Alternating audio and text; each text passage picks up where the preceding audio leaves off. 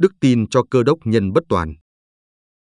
Vì nhờ dâng chỉ một của tế lễ, Ngài làm cho những kẻ nên thánh được trọn vẹn đời đời. Hebrew, đoạn 10, câu 14. Câu kinh thánh này chứa đựng nhiều sự khích lệ dành cho tội nhân bất toàn như chúng ta. Nó cũng ẩn chứa nhiều động lực cho sự nên thánh nữa. Điều này có nghĩa là chúng ta chắc chắn được toàn hảo và trọn vẹn trong mắt của Cha trên trời. Không phải vì chúng ta đã hoàn hảo rồi đâu, mà ấy là vì chúng ta đang được nên thánh, hay là được làm nên thánh, nhờ tin vào lời hứa của Đức Chúa Trời mà chúng ta bỏ đi sự bất toàn của mình để hướng tới sự thánh khiết càng hơn.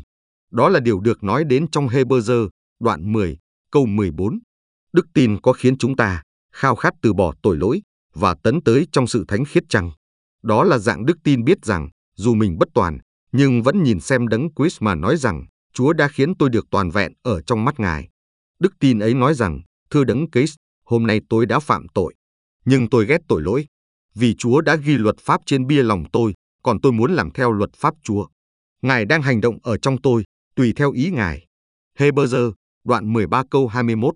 Vì thế nên tôi ghét tội lỗi, mà tôi đã vi phạm, tôi ghét tư tưởng về tội lỗi, mà tôi đã thầm nghĩ đến. Đây là đức tin thật và cũng rất thực tế, có thể cứu rỗi chúng ta. Đức tin ấy rất say mê lời Chúa đã chép rằng, vì nhờ dâng chỉ một của tế lễ, Ngài làm cho những kẻ nên thánh được trọn vẹn đời đời. Ấy chẳng phải là sự khoe mình của kẻ mạnh, mà là nước mắt của kẻ yếu cần một cứu Chúa. Tôi mời bạn, tôi này xin bạn, hãy là kẻ yếu để tin cậy vào đấng Christ.